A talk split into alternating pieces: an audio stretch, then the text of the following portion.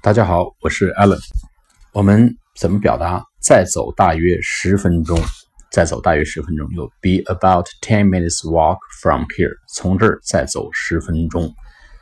It's about ten minutes walk from here。啊，说 boarding gate A is about ten minutes walk from here。A 登机口从这儿大约要走十分钟。Duty free shop is about ten minutes walk from here。免税店从这儿大约走十分钟。